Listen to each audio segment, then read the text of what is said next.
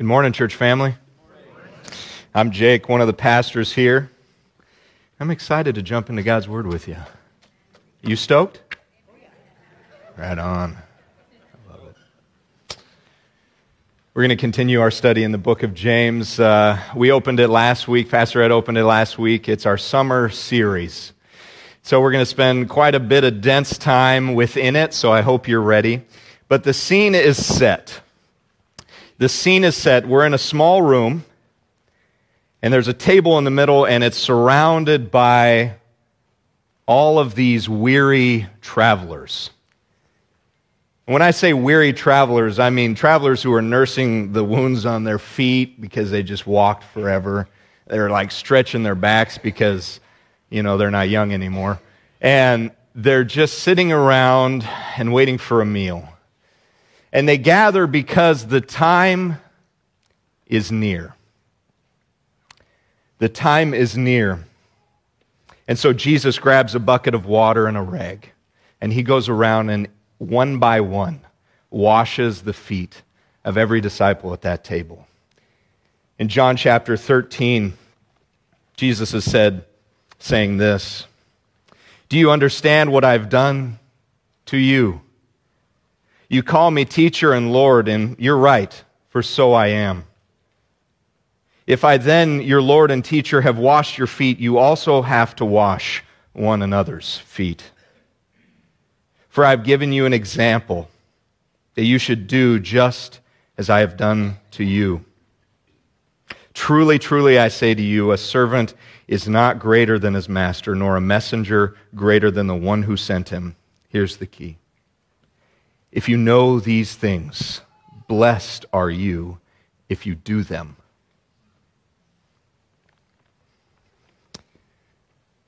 We're continuing our study in the book of James in God's Word this morning as we discover the transforming life that we are called to live. James writes in his letter an immense number of practical tools for us in our Christian walk, in our Christian lives practical tools for living the transforming, gospel centered, Christ centered life that we're called to. And this morning, I want to focus on just two items in this text in chapter 1 of James. Two items, two specific categories hearing and doing. Hearing and doing. And then we'll wrap it all up at the end with a nice bow, and we'll journey forward more into the coming weeks as we explore James together. But if you would follow along with me in God's Word in the book of James, chapter 1, verses 19 through 27. James is near the end of the Bible. If you can see, it's in the New Testament. It's after the long book of Hebrews and before all the little tiny short letters, right? So James is here. And this is what it has to say in verse 19 Know this, my beloved brothers. Let every person be quick to hear slow to speak, slow to anger. For the anger of man does not produce the righteousness of God. Therefore, put away all filthiness and rampant wickedness, and receive with meekness the implanted word, which is able to save your souls. But be doers of the word and not hearers only, deceiving yourselves. For if anyone is a hearer of the word and not a doer, he's like a man who looks intently at his natural face in a mirror.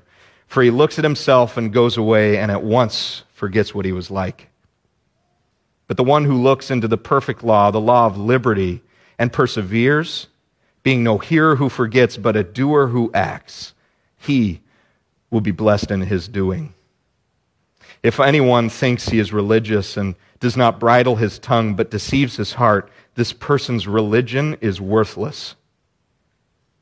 Religion that is pure and undefiled before God the Father is this to visit the orphans and widows in their affliction and to keep oneself unstained from the world. James is writing here as a pastor to people who he love, who he loves. Good English. and they're scattered around. They've been dispersed because persecution came to the church. And so James is writing to those who are dear to his heart, and he gives them practical tools and instructions on how to keep going on, how to endure the trials the many, many trials that will come their way. And honestly, James uses some strong language here in this, in this passage this morning, but really, to be honest, all the way through his letter. James uses some strong language. He doesn't shy away from calling it like it is. And you'll see what I mean when we get into the meat of it more. And in the second section of chapter 1 in the book of James, James is setting up what the rest of his letter will cover. It's essentially an outline of what is going to be discussed in chapters 2 through 5. And so here James begins in 19 through 27 by listing three duties. Three duties believers ought to take on in response to God's word. Verse 19 Be quick to hear, slow to speak, and slow to anger quick to hear, slow to speak, and slow to anger.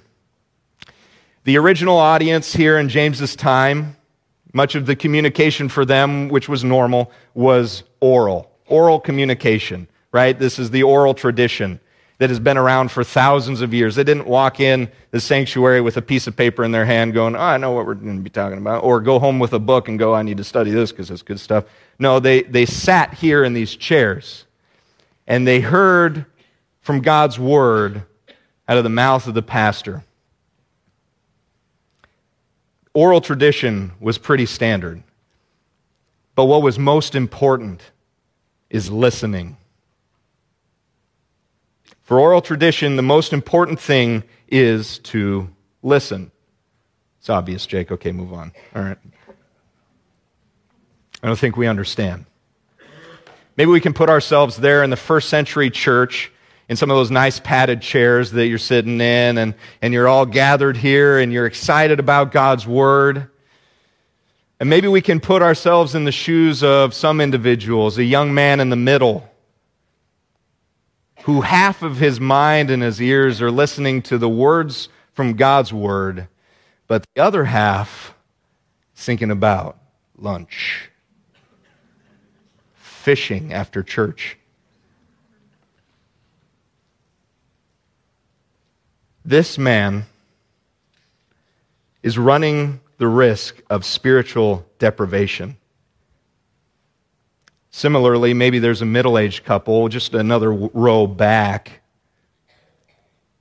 who hears the word and they cling to everything that is said, every word that they hear and they take it in, they absorb it, and they chew on it, and they gain for themselves a life giving spiritual advantage.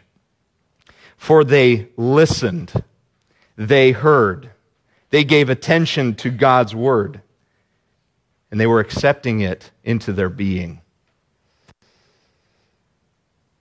We have a bit of an issue today much like the, the half attentive lunch thinking guy. We're non listeners. A famous psychologist is quoted saying, Listen to the conversations of our world. Between nations, as well as between couples. Listen to those conversations.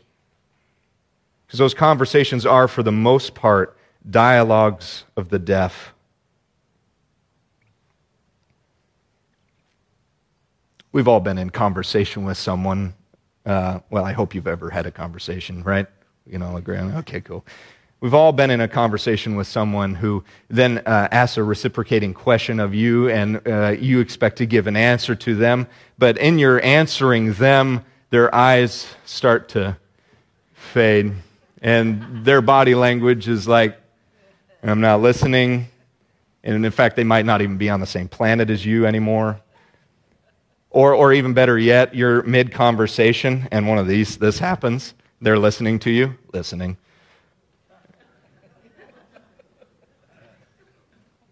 And they respond to whoever, right? We as a culture, church family, have become non listeners. It's like a standard for us now. Why are we so bad at listening? Why are we so bad at it? I'm sure we could list off a bunch of reasons why. It'd be pretty easy. One of the commentators I was reading this week uh, writes A major reason that we are such poor listeners is that we are so busy. Our busyness substitutes frenzy for conversation and wrecks our relationships. It fills our calendars and empties our lives of the ability to listen to anything that turns us away from our little gods. Hmm. Busyness, never ending calendar events, activities. Um, correct me if I'm wrong, uh, but if, if I recall, before I was hired here, as a church, uh, you went through this book called uh, Crazy Busy by Kevin DeYoung. We're familiar with this? Some hands, yeah? Okay, I'm not crazy. Whew. Okay. Kevin DeYoung writes a great book called Crazy Busy. If you haven't read it, I read it in seminary, it was great.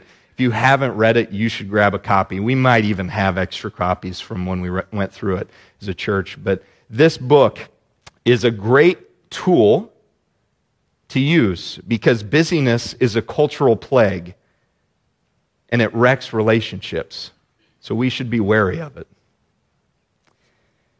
And then the amazing quality of media that we have access to undoubtedly is a huge contributor to our abilities to focus and to concentrate. Movies, TV shows, YouTube, social media, scrolling through it all. It offers an immense amount of content that changes appearance about 50, every 15 seconds, sometimes quicker. So our attention is down,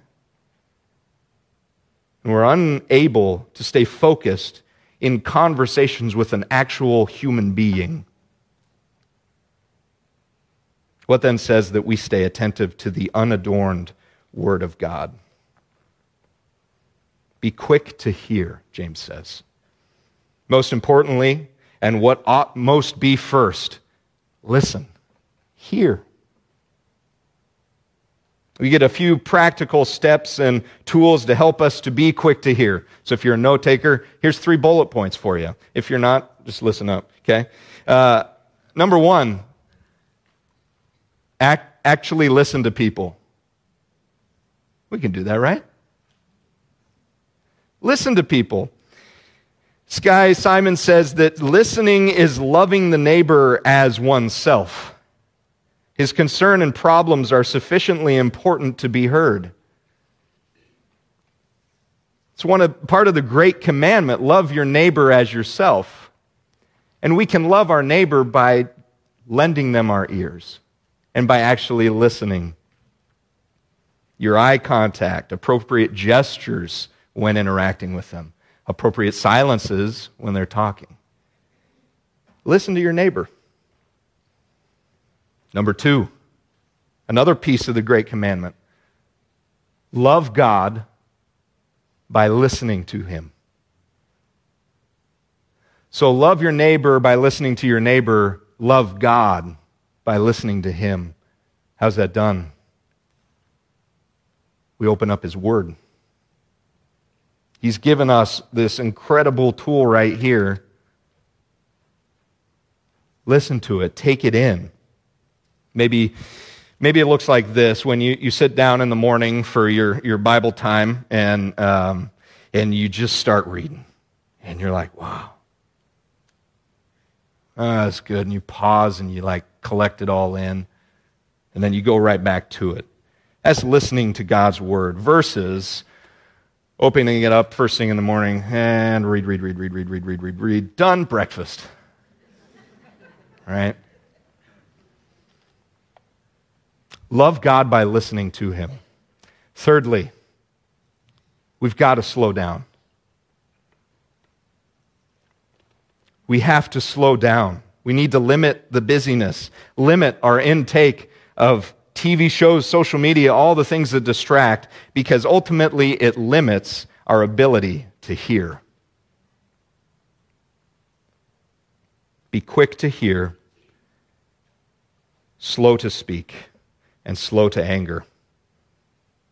That second duty, then, that James lists is slow to speak. James is saying that we have two ears and one mouth. Listen twice as much as you speak. Uh, the Jewish rabbis, they record it well. They say, This is the reason why we have two ears and one mouth. This might sound repetitious, but we need to hear it. This is the reason why we have two ears and one mouth, that we may hear more and speak less. The ears are always open, ever ready to receive instruction, but the tongue is surrounded with a double row of teeth to keep it in and to keep it within its proper bounds.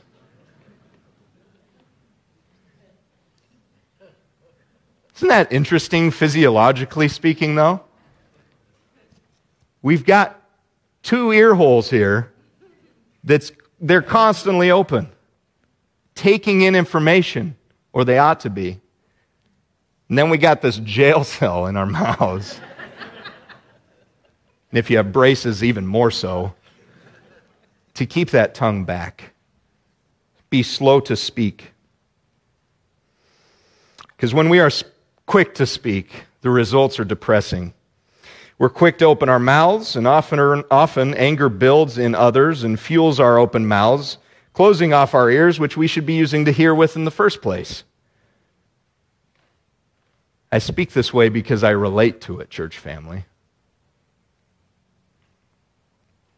Being slow to hear, quick to speak, and quick to become angry. Christ has been uh, sharpening me a ton in preparation for this, this message, and it's been brutal. But ultimately, though difficult, it's been a blessing from God because He's active in my life and working. Chipping away the bad parts of Jake and preparing those spaces for good. And his work in those areas of my life are not done yet. Especially as we continue the book of James. Come on now. Here on Sunday mornings, I desire for God to do a work in me and in my heart. I desire for God to do a work in your heart, church family. Do you desire the same?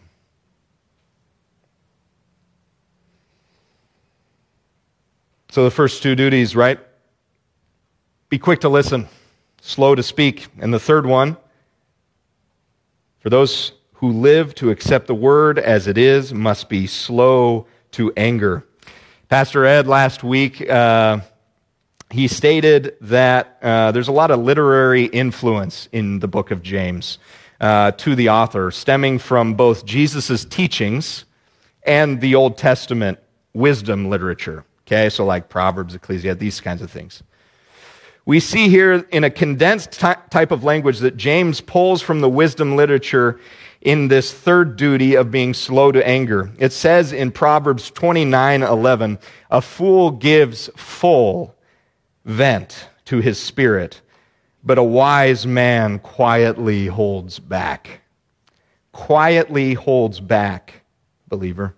Be slow to anger don't let your emotions overrun you. An angry spirit is never a listening spirit. An angry spirit is never a teachable spirit. Am I being quick to listen to God, or am I just speaking out of turn? Am I reacting in anger due to the pressures that I'm under? And we all are. Church family, be quick to listen, slow to speak, and slow to anger because in verse 20, it says that the anger of man does not produce the righteousness of God. The righteousness of God, meaning God put, putting people in right relationship with himself. The righteousness of God. Putting people in right relationship with himself. Human anger is usually not pleasing to God, and it often leads to sin. Therefore, anger doesn't lead to a right relationship with the Father. So be slow to anger. Verse 21. Therefore, put away all filthiness and rampant wickedness, and receive with meekness the implanted word which is able to save your souls. Those who are quick to become angry quick to speak and slow to listen, they're going to struggle to grow in God's word. Have you reached a point in your spiritual journey that feels a little bit stagnant? Or maybe you feel kind of stuck. Is God's word relevant to you? Do you look forward to reading it? Is it sweet to your soul? Do you find God's word is always unveiling more and more each time you open it?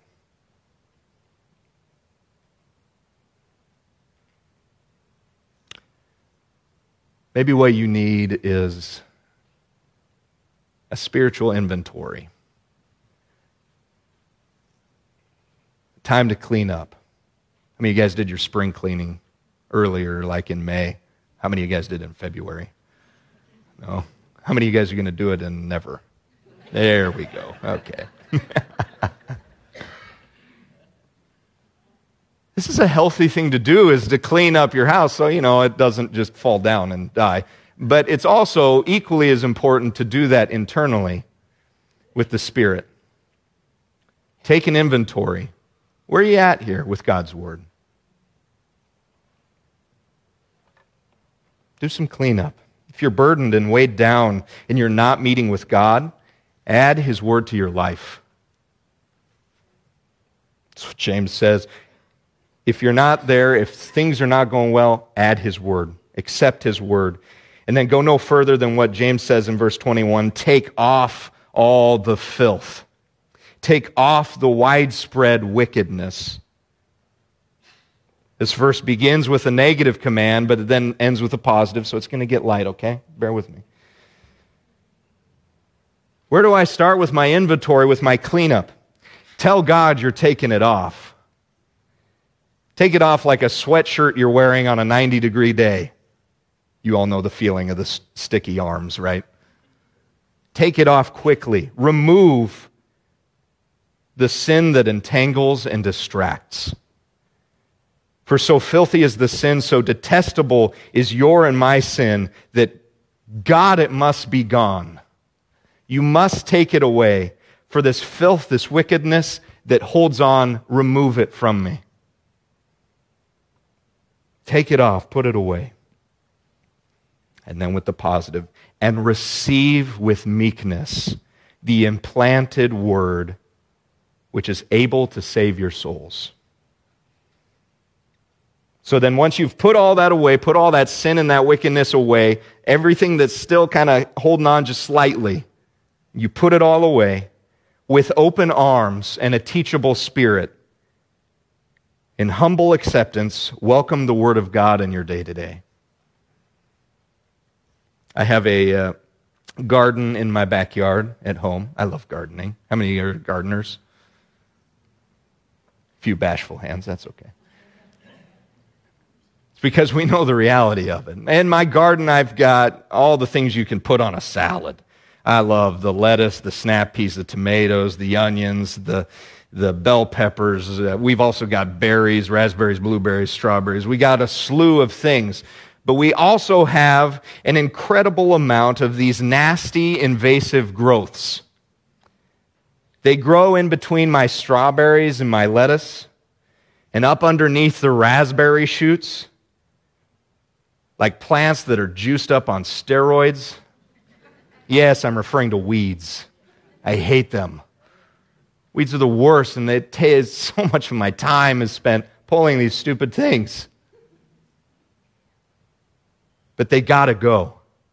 The weeds got to go. You have to remove all the weeds at their root to make room for the intended crop.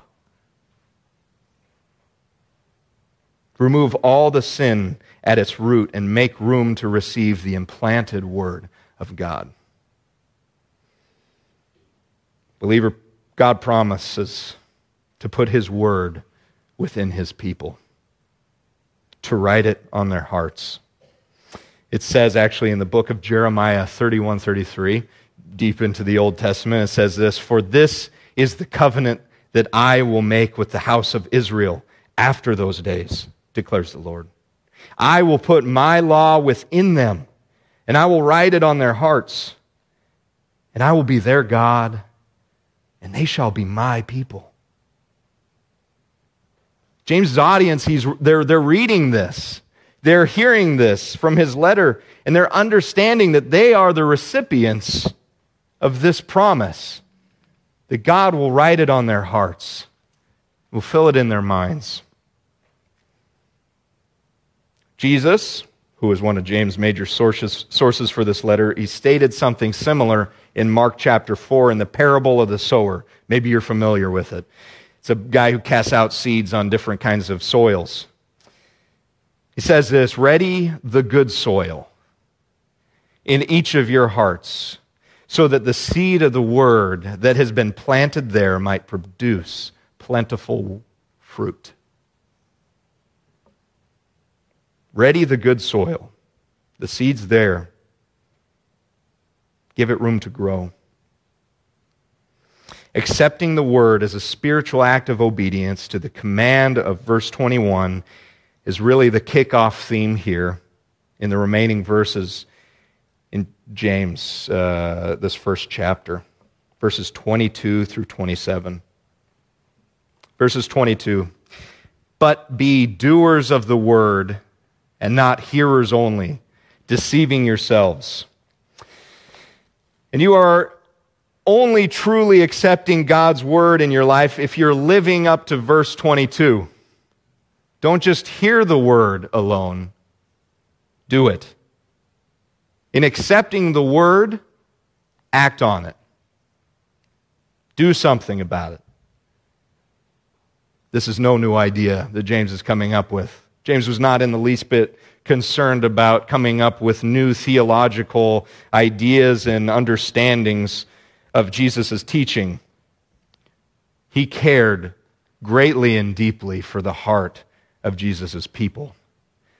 And so this is why James says this not new idea. Hear it, do it. Simple enough, right? Hear it and do it. It's also echoed within like Greek and Roman philosophy and, and moralism, right? Practice what you preach. Or maybe you heard that from your dad growing up. Practice what you preach. You're more likely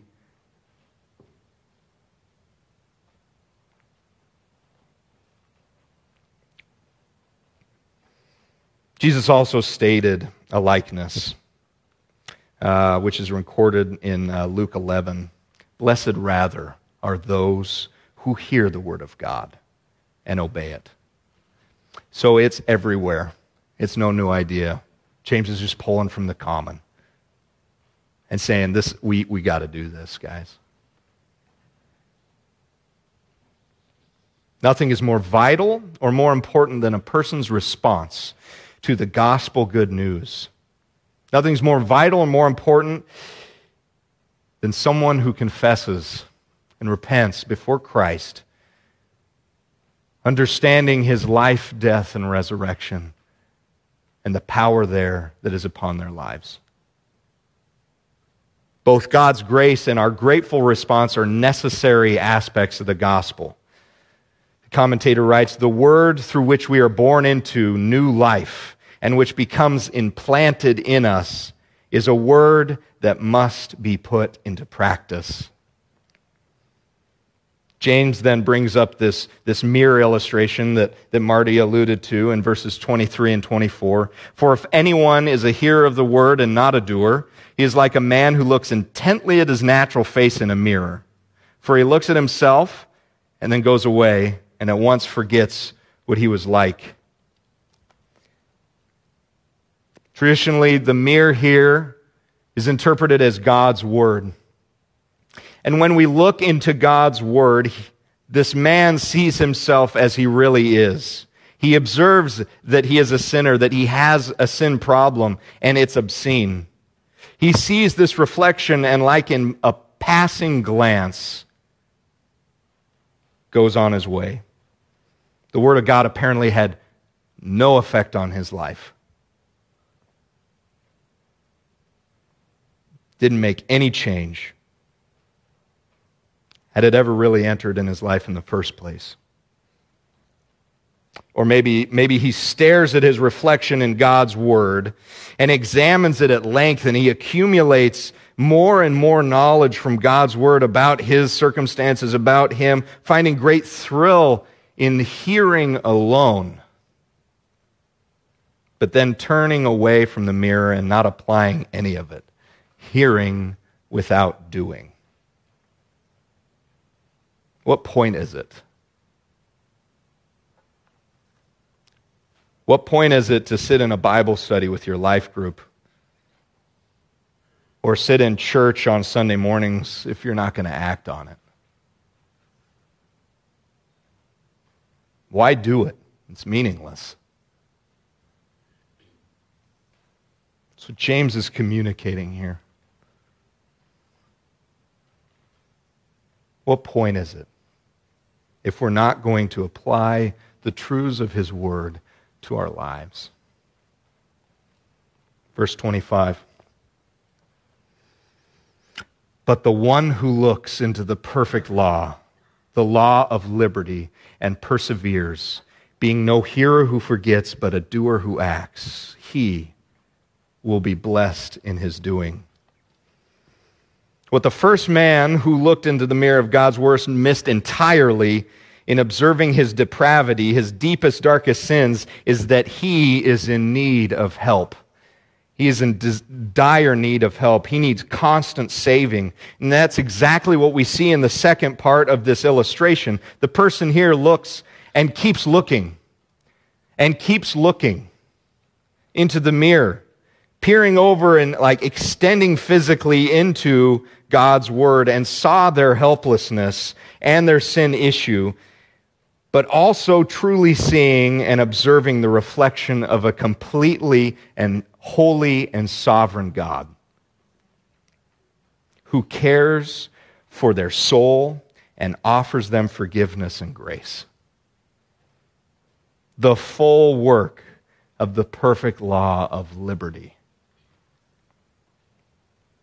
This person keeps looking into God's word and then goes and acts on it. Looking and doing, looking and doing, hearing and doing, hearing and doing, sitting in God's Word and applying it to your life, sitting in church on Sunday mornings and working it out during the week. It never says you have to do it perfectly, church family. You don't even have to do it well. But go and do something about it. Knowledge followed by obedience brings about more knowledge. If you hear and do, God will reveal more to hear here.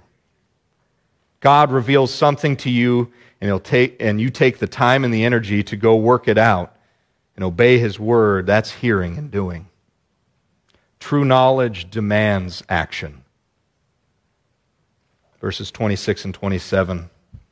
If anyone thinks he is religious and does not bridle his tongue but deceives his heart, this person's religion is worthless. Religion that is pure and undefiled before God the Father is this to visit orphans and widows in their affliction and to keep oneself unstained from the world. It's all culminating down to this point in these last two verses the conclusion of the opening, the conclusion of the outline of James's letter here. Hear the word of God. Accept the word of God. Do the word of God. And now, in these final verses, James writes about true religion. True religion is found in a life of obedience to the word of God. And James lists out three key ideas that I'll come back to later in the text, in later chapters as we are here on Sunday mornings, and we will discover true religion controls the tongue. True religion reaches out to people in their need. And true religion is a pure life. Controls the tongue, reaches out to people in their need, is a pure life.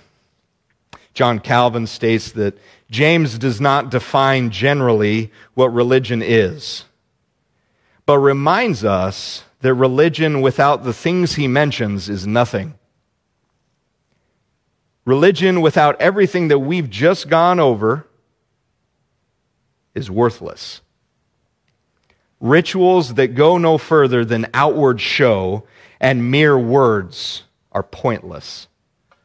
If someone claims to have religion, claims Christianity, but is without specific action, is truly deceived. True religion controls the tongue. Be quick to hear, slow to speak, and slow to anger. Verse 19. Control the tongue. In a few weeks, we'll go to chapter 3 in James and we'll look deeper into this one issue. James has a lot to say about this. True religion reaches out to people in their need. The orphan, the widow, is what James mentions here at a time in the beginning of the church over 1900 years ago. But, church family, it's 2022. And our country's foster system is overwhelmed and screaming for help. Those being sex trafficked are crying out for help. The poor and the disheartened are in need for Christ's love and our aid. Widows need you, they need hearers and doers. True religion controls the tongue. True religion reaches out to people in their need. And true religion is a pure life unstained from the world. The world tells you to, to look out for you, to, to live your best life however you choose, because you deserve it. Don't, don't fall for those lies. Don't be swayed by the world. No matter how crooked the world gets, stay true to God's word. Because the world could give a flying rip about you. But Jesus cares deeply and passionately for your soul. He loves you more than anything or anyone could possibly. Stay true and fixated on His Word. It's our foundation. Stay pure in this life and guard your heart that we might not be shaken. So, in conclusion, true religion involves our words, our hands, and our hearts. It demands action. And just like in that small room with the stinky feeted people around the table, Jesus showed us and asked us to do something. He bent down on one knee and he washed the feet of the disciples. And then he said, You see me do this, do this for others.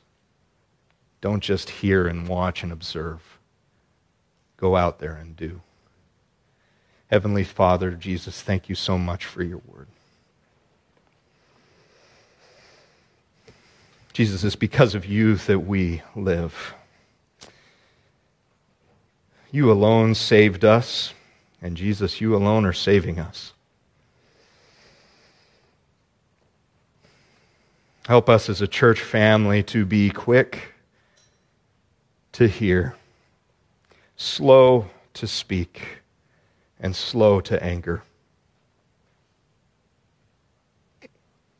Lead us, Father, to love those around us, those who are in need, the orphan and the widow. Keep us unstained from the world and open our eyes to your word that we might hear and do. Your word demands action. So, Father, with our words in our hands, in our heart, may we be fully devoted to you.